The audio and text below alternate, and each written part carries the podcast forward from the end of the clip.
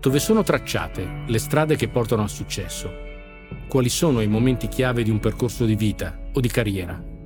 In uno dei discorsi più citati del nostro tempo, quello fatto a Stanford nel 2005, Steve Jobs ricorda che non si possono unire i puntini guardando in avanti. Si può solo farlo quando ci si guarda alle spalle. E bisogna avere fiducia nel fatto che in qualche modo i nostri puntini si uniranno in futuro.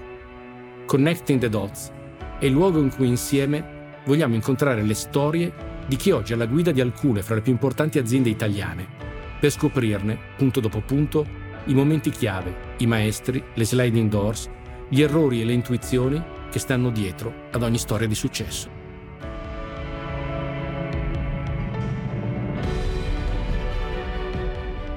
Pietro Labriola nasce a Bari nel 1967. È laureato in economia e commercio presso l'Università di Bari e ha conseguito un master in gestione dell'innovazione e delle tecnologie presso Technopolis a Bari. Ha iniziato il proprio percorso professionale in Boston Consulting Group, Cable and Wireless e France Telecom, Prima di approdare nel gruppo Team, dal 1996 Pietro ha operato in Infostrada, inizialmente come direttore business development e successivamente come direttore marketing. È entrato in Team nel 2001. Inoltre è stato nominato amministratore delegato di Matrix e nel 2013 ha assunto la responsabilità della funzione Business Transformation. In Brasile ha guidato Team dal 2015 come Chief Operating Officer e dal 2019 come amministratore delegato e ne ha trainato la crescita, consolidando il percorso di sviluppo con l'acquisizione di OI e delle licenze 5G. È amministratore delegato e direttore generale di Team. Pietro è anche membro del board di GSMA, l'associazione internazionale che riunisce gli operatori di rete mobile in tutto il mondo e fa parte del Consiglio generale di Confindustria.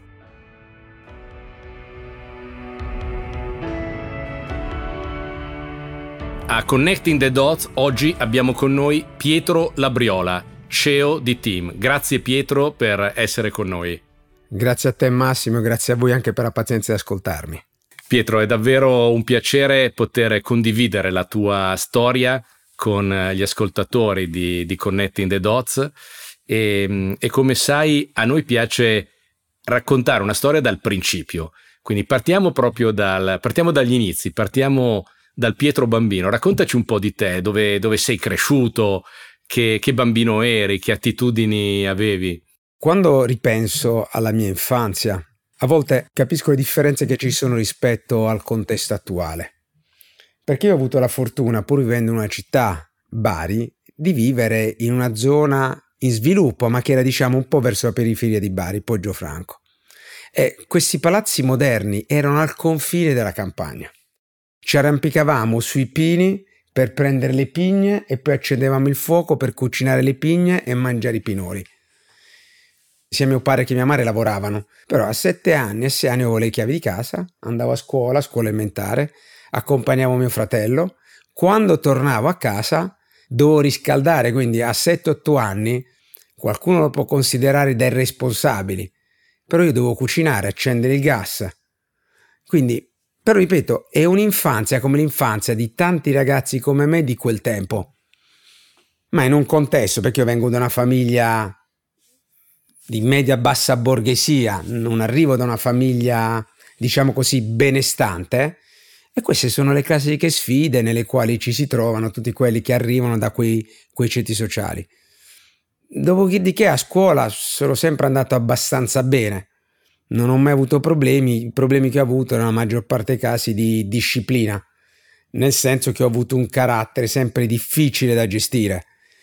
Mi ricordo la scuola elementare, varie volte la mia maestra ha chiamato mio padre perché io contestavo le valutazioni della maestra. Sicuro del fatto che andavo bene a scuola mi permettevo di prendere determinate posizioni. Dopodiché l'università, anche all'università, il primo anno di università l'ho fatta ingegneria perché mio padre era fissato per ingegneria, voleva che io fossi un ingegnere e quindi mi eh, fece un'opera di corruzione, diciamo così, nei miei confronti, mi promise un Y10 turbo se io fossi andato alla facoltà di ingegneria. A me non piaceva tanto, tant'è che io sono andato in ingegneria. Stavo tutti i giorni al bar a giocare a flipper. Non seguivo le lezioni perché ingegneria la vedevo triste. Io ho fatto tre esami entro settembre.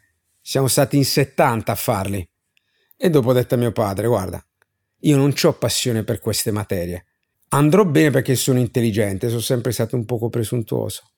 Però poi, se al primo intoppo, se non è la passione, non riuscirò a fare nulla nella vita.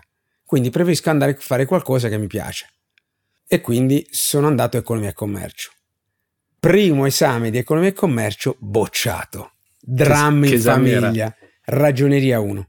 Sei partito subito col botto. Quindi. Sì.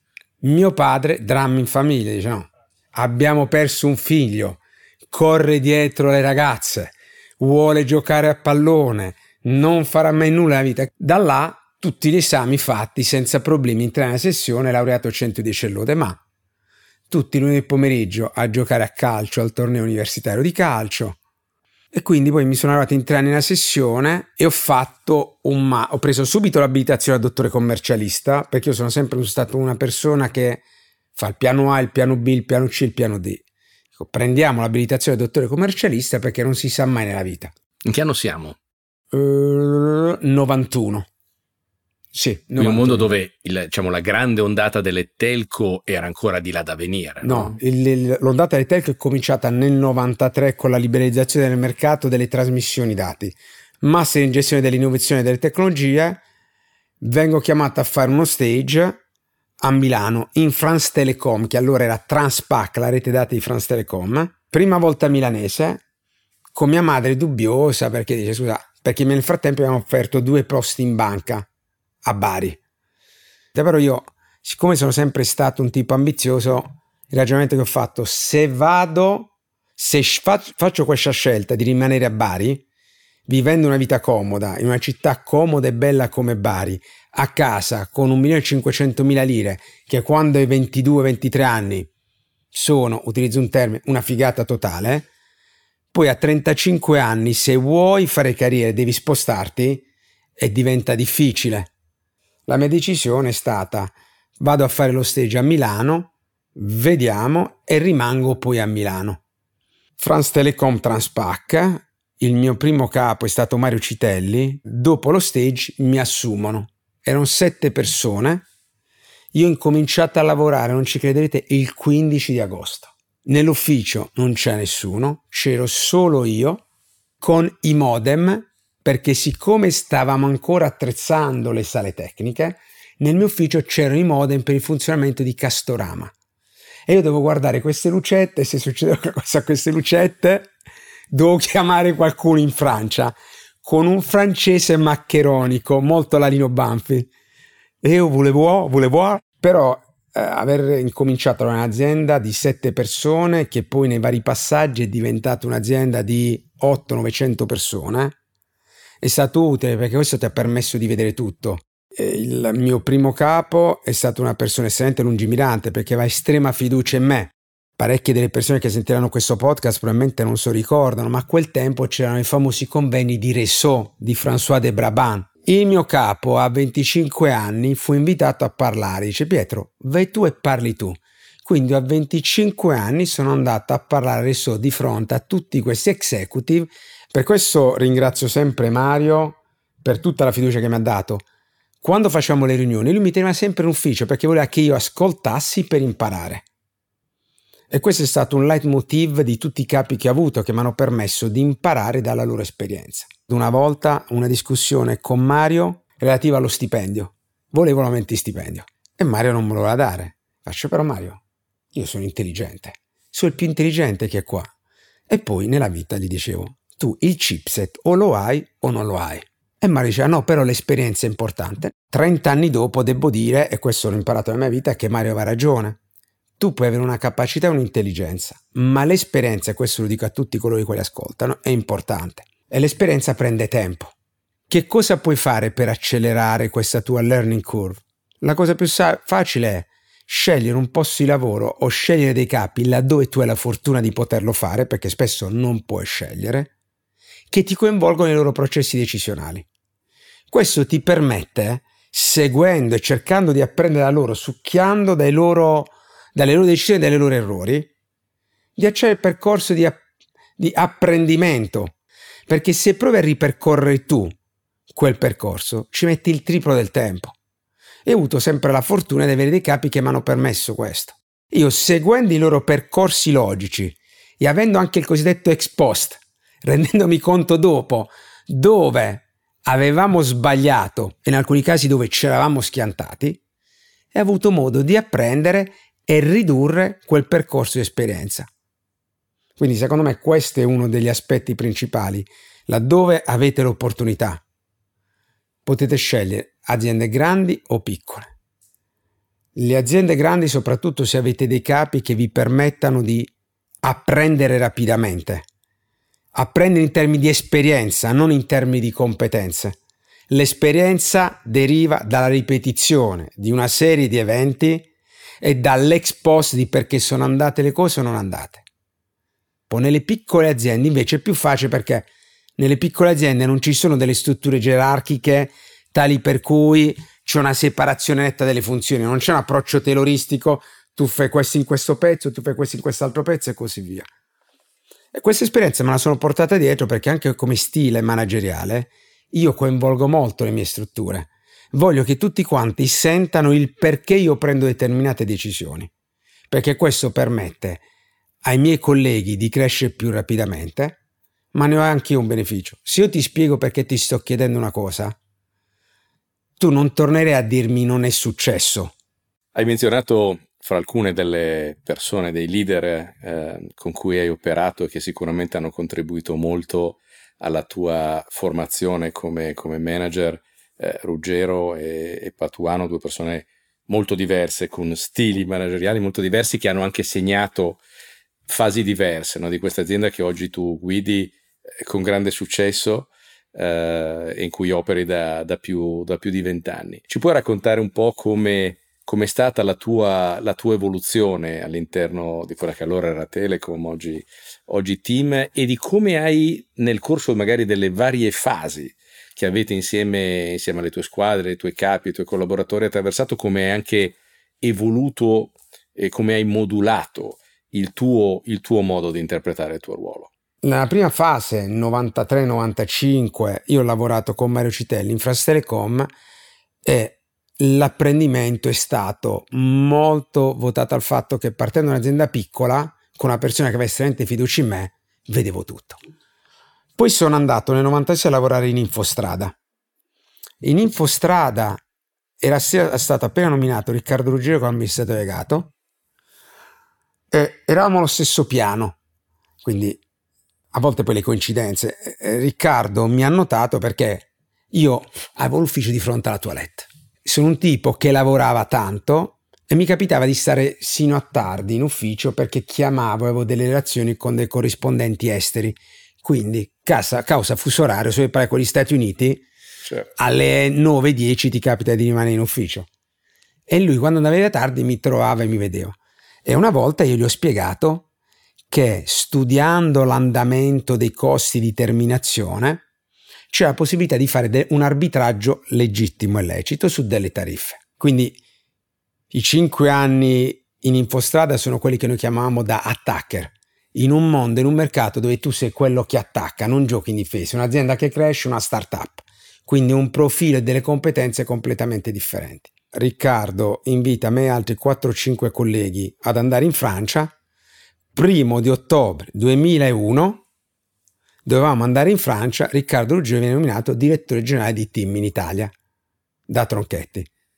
E quindi Riccardo mette a quel tempo Max Castelli come che è stato un altro dei miei capi certo. a cui debbo molto e per esempio da Riccardo ha preso l'aggressività commerciale e quello che noi chiamiamo l'end to end, cioè stare sul pezzo, sulle cose, monitorare e amare anche il dettaglio. Da Max Castelli ho appreso la visione strategica, la calma e tra- la tranquillità nel vedere i vari scenari. Per cui con Riccardo in team quello che abbiamo fatto è stato cercare di dare una spolverata ad un'azienda che ha avuto un approccio fino a quel momento monopolistico. Quindi in quel periodo abbiamo lanciato Alice, se andate a vedere su internet 2001, 2023, 22 anni dopo, Alice è ancora considerato uno dei brand più forti su internet. anche se abbiamo smesso di commercializzarlo. Lei è stata un'idea geniale, condivisa anche con Max Castelli, di chiamare la DSL Alice. Prima si chiamava BB Box e anche qua un aspetto interessante. Perché Alice? La tecnologia è troppo fredda, cerchiamo di dargli un nome di qualcosa di più caldo. Che c'è di più caldo del nome di una donna?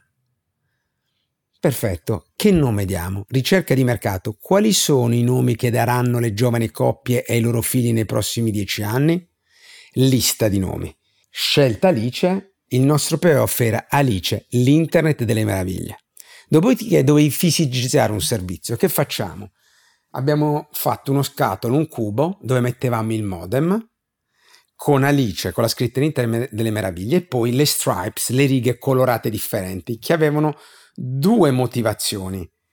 La velocità, perché se voi andate a recuperare, non era un tono pieno, era un colore che sfumava, come quando tu vedi una, un qualcosa di velocemente. E l'altro, in quel periodo andavano molto di moda. Paul Smith e Dior aveva lanciato una linea tutta stripes.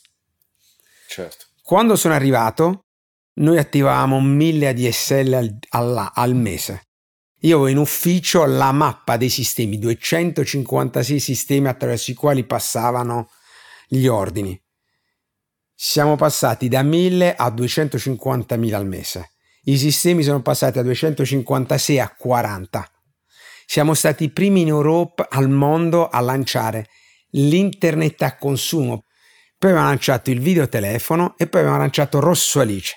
Rosso Alice. Da Zone arriva 17 anni dopo, ma noi nel 2005 abbiamo lanciato le partite in diretta streaming sul computer.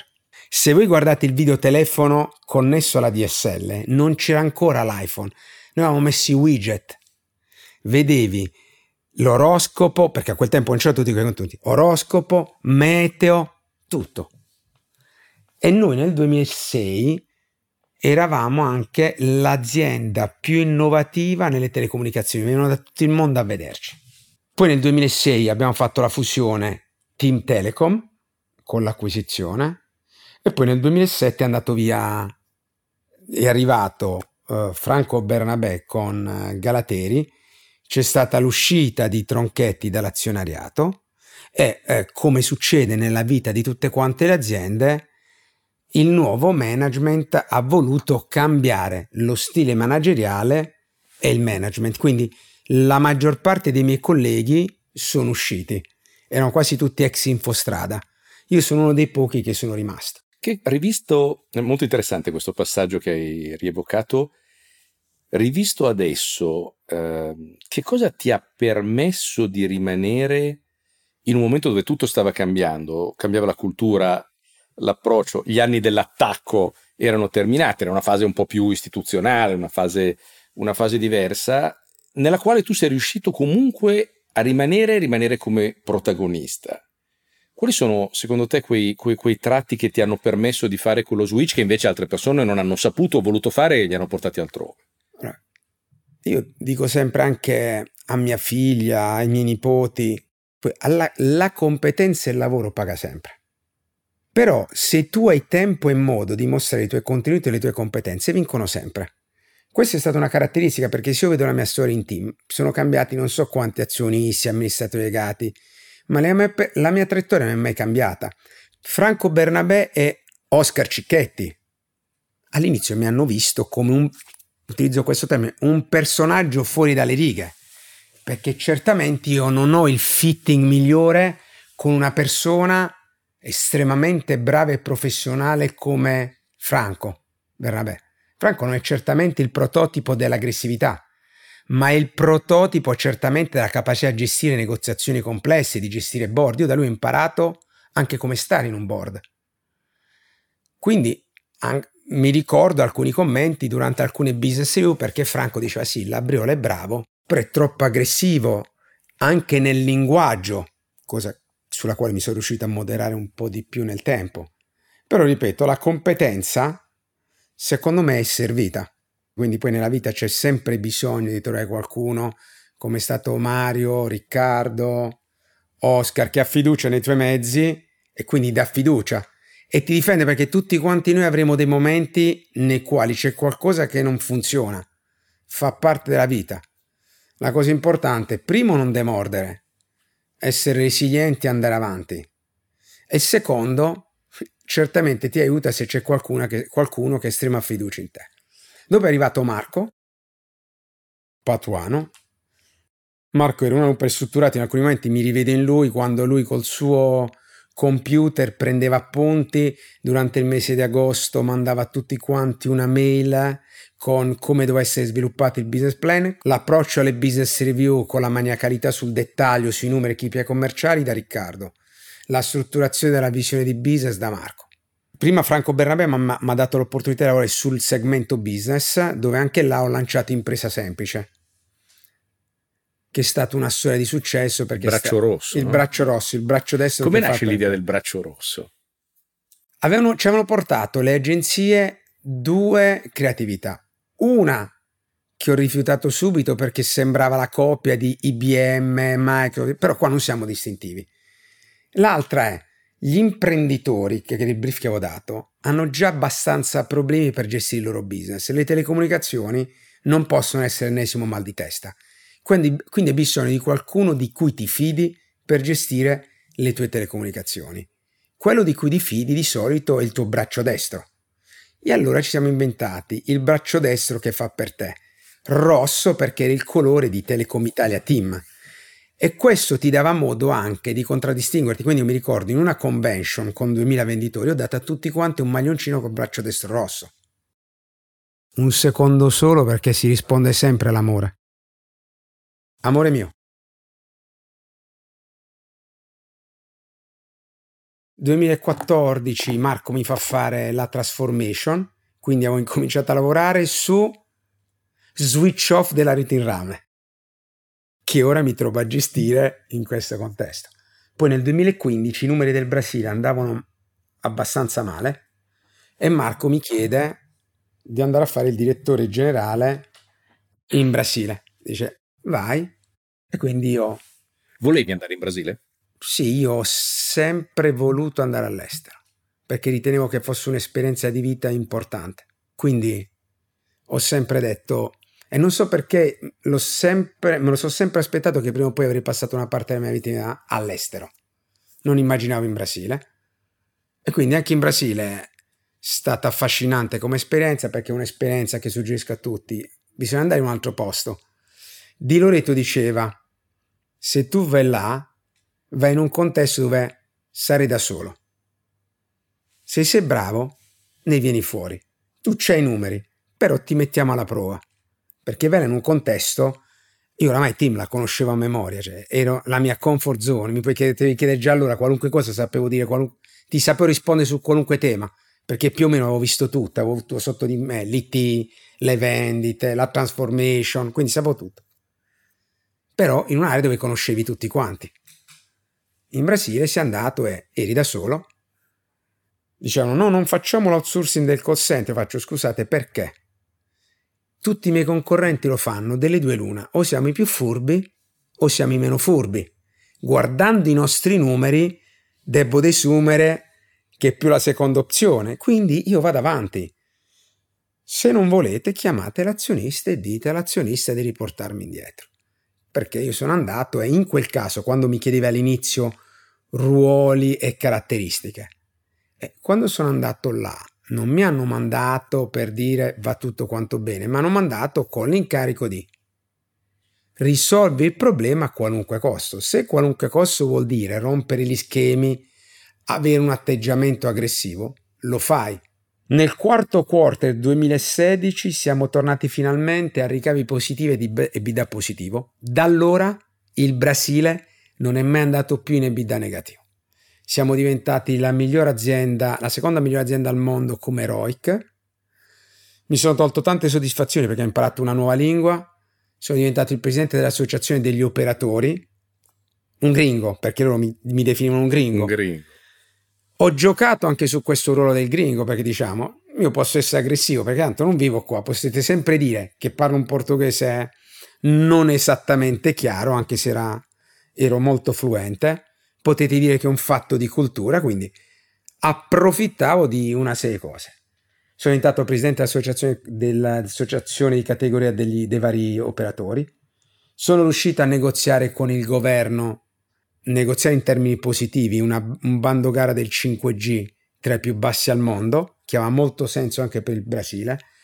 Ho gestito anche tutta quanta la parte legata all'acquisizione del quarto operatore mobile in Brasile, Oi. Oggi il Brasile l'anno scorso è cresciuto più 17-18%, quest'anno sta crescendo ugualmente più 18%, razionalizzando il mercato, cambiando il branding, rivedendo il modello di go-to-market, rivedendo il customer care, però anche là un'esperienza estremamente positiva, vai in un altro paese e provi a vivere quell'altro paese a pieno. Permettimi di aggiungere anche entrando molto nel cuore della gente, no? perché poi quando sei venuto via, eh, e questo molte persone del mondo telecom me l'hanno portato, il Brasile ha, ha, sofferto la tua partenza, cioè nonostante l'approccio iniziale era stato piuttosto drastico, poi hai saputo davvero entrare, entrare in profondità. Questo grazie a cosa secondo te? Allora, secondo me due caratteristiche, perché anche quando sono arrivato qua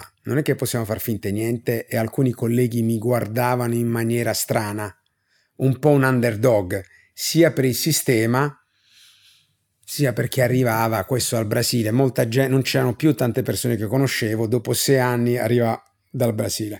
Secondo me ci sono due punti. Il primo che ho già citato prima, la competenza paga sempre, nel senso che i colleghi brasiliani alle prime riunioni così come anche in Italia.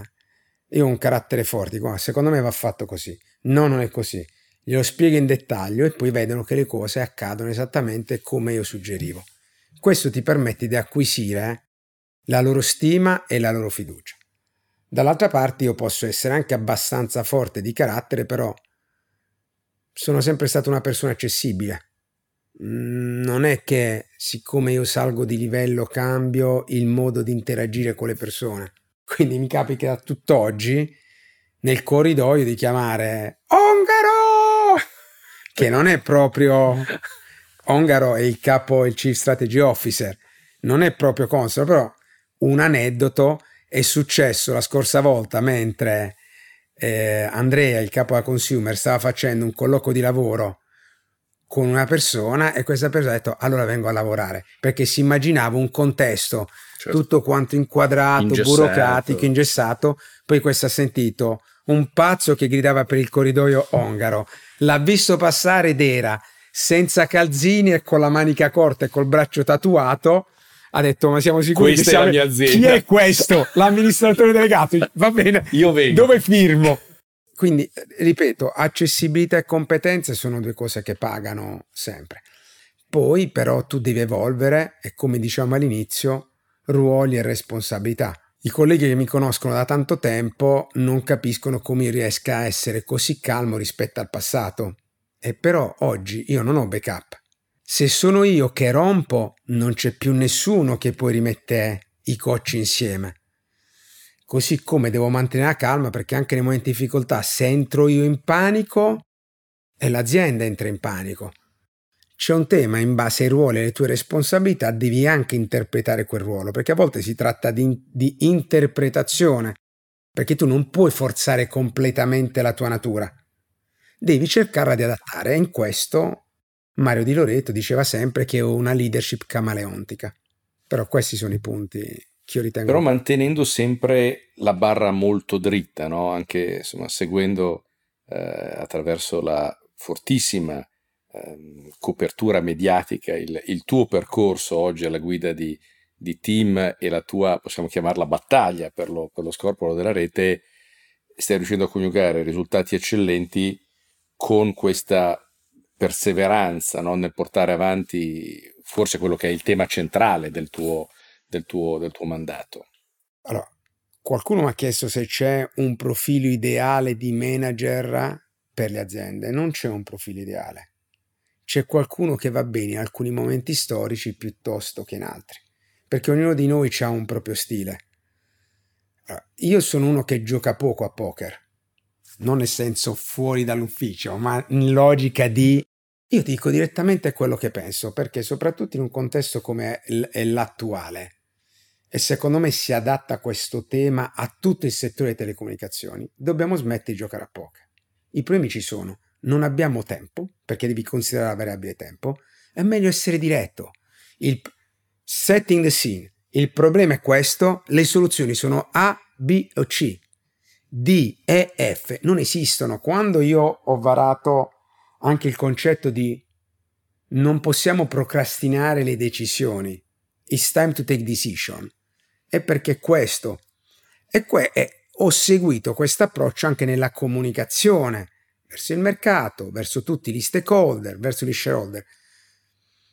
Io non devo nascondere niente, quella è la situazione, anche perché quello che ho imparato in Brasile, dove avevamo anche là un'azienda quotata in borsa. Ma non è che tu puoi puntare al fatto che racconti una storia bella questo trimestre e già sai che il prossimo sem- trimestre è negativo e quindi dice, mo ci giochiamo, faccio un po' di window dressing. Come diceva Totò, i conti tornano sempre. E quindi è meglio essere trasparente. Ho un problema, penso di risolverlo così. E in questa modalità il mondo esterno, in circostanze come queste, ti apprezza molto di più. Va bene sempre? Non te lo so dire perché in questo contesto certamente in Brasile è stato utile.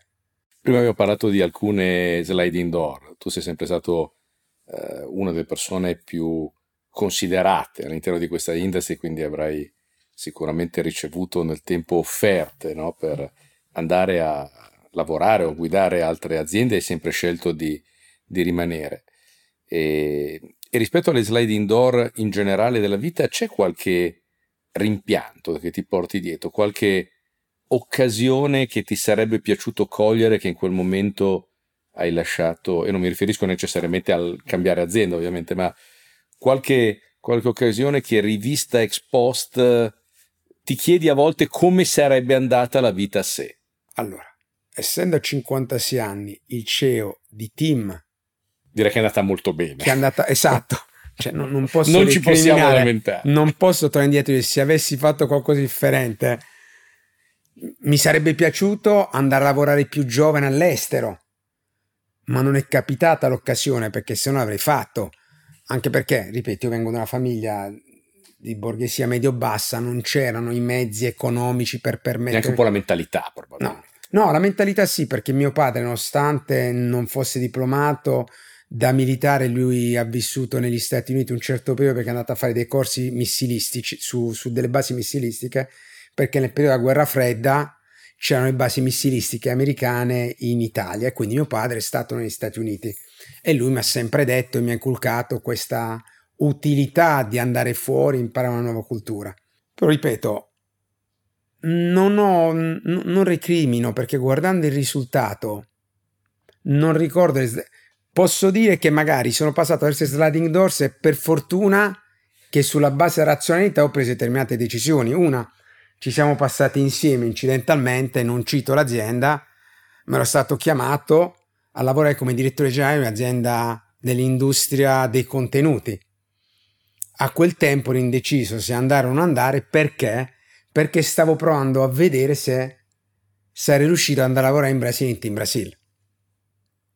Allora, col senno di poi ho preso il rischio perché non avevo la garanzia di andare a lavorare in Brasile ma ho preferito rimanere qua per giocarmela ed è andata a finire come è andata a finire.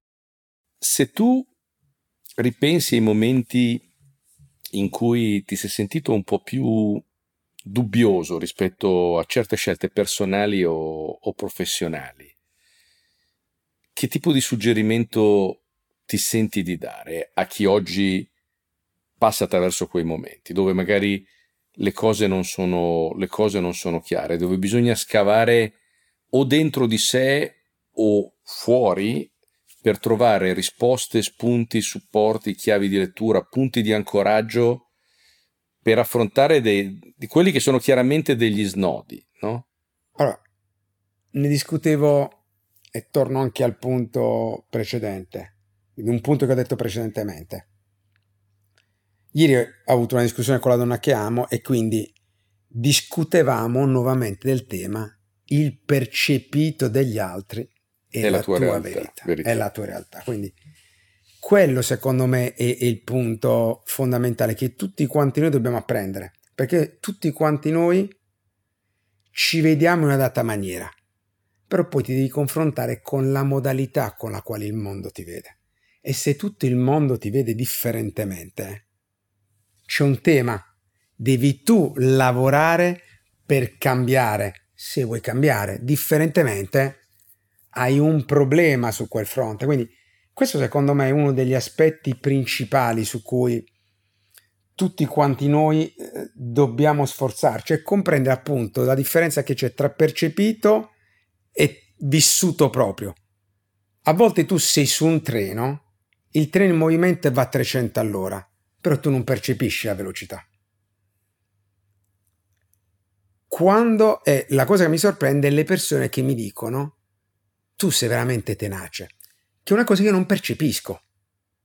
Perché vai a 300 all'ora. Perché vai a 300 all'ora e siccome è un tuo modo di fare, non lo percepisci. Quindi il suggerimento è, ma tu di mazzate nella vita ne prenderai. Se sei convinto del fatto tuo, vai avanti con intelligenza ed educazione, perché non è che puoi fare... Io non sto suggerendo a nessuno di diventare martire.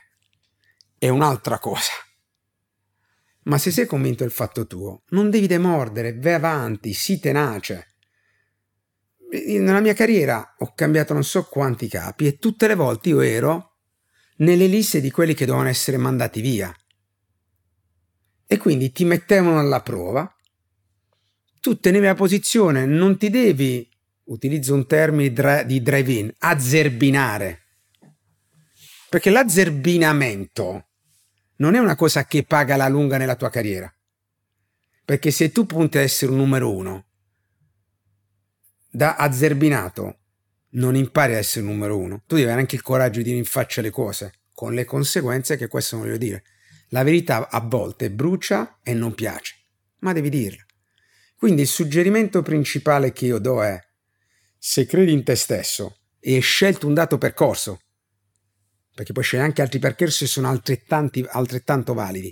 Se te la vuoi giocare per essere il numero uno, il numero due di, una, di un'azienda, di qualunque dimensione sia, devi essere tenace. Un'altra cosa che mi piace sempre raccontare è che fare, tra fare amministratore delegato di team e gestire un tabaccaio, la differenza è nei numeri. Poi certamente c'è una certa complessità, ma vi siete mai chiesti come funziona un tabaccaio? Tu ti immagini un signore anziano dietro un bancone che vende le sigarette. Cominciate a pensare che le sigarette tu le devi pagare cash sempre e non ne puoi comprare un pacchetto o due. Devi comprare degli slot predefiniti. E quindi normalmente tu devi avere una capacità di gestire la cassa attenta, perché paghi a fronte e incassi nel tempo come fai a compensare le sigarette? Con i gratta e vinci, su cui invece l'incasso immediato, il pagamento della vincita, soprattutto se grande, è procrastinato.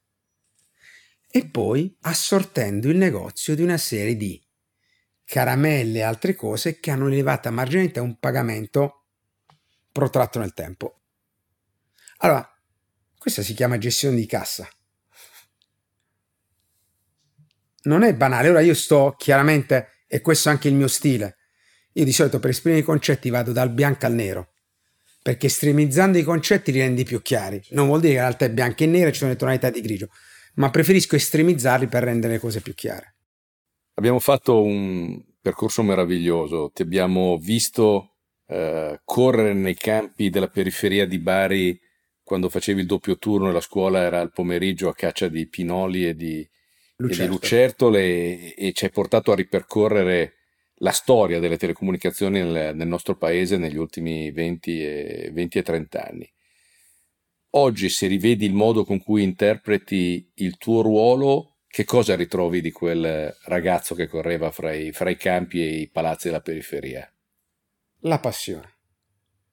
La passione è la forza, anche fisica, che ci metto tutte le volte in tutto quello che faccio. In un'intervista ho detto che per fare questo lavoro ci vuole anche preparazione fisica. Io ho 56 anni, però faccio 10 km in 48 minuti, mi alleno, vado in palestra, perché quando ti trovi in situazioni di questo tipo ci vuole anche forza fisica, devi avere stare con la testa lucida dalle sette e mezza a mezzanotte. Allora devi avere forza fisica e passione. La gente dice: Ma come fai a stare tanto tempo a lavorare? Come fai a stare sempre on su tutto quanto? Perché mi piace. Quindi il suggerimento che do: fate il lavoro che vi piace, qualunque esso sia, perché non ti pesa. Quando incomincerò a capire che quello che faccio non mi piace, vorrà dire che le mie performance scenderanno. Pietro, grazie, grazie per la trasparenza, per il modo diretto e autentico che credo sia una delle cifre tecniche che da sempre caratterizzano il tuo modo di interpretare i vari ruoli che ti sono stati chiesti e, e anche per avere condiviso oggi con noi tanti passaggi, magari del Pietro meno conosciuto, del Pietro fuori dai, dai riflettori e che però aiutano a capire molto bene quello che fai, come lo fai e anche i risultati che stai ottenendo. Quindi grazie davvero per essere stato con noi oggi. Grazie a voi. Spezzere per una lancia rispetto a un concetto. Vai. Idolatrare i grandi calciatori, i CEO, è sbagliato. Noi dobbiamo incominciare a ricordare che non esiste un unico role model. Certo. La vita va vissuta e va vissuta per quello che ti piace e che ti genera passione non te la devi fare imporre dai media o da TikTok. Grazie a voi. Grazie Pietro. Grazie di aver ascoltato Connecting the Dots, il podcast esclusivo di Shaberton Partners. Seguiteci per rimanere aggiornati sui nostri contenuti e visitate il nostro sito shabertonpartners.com.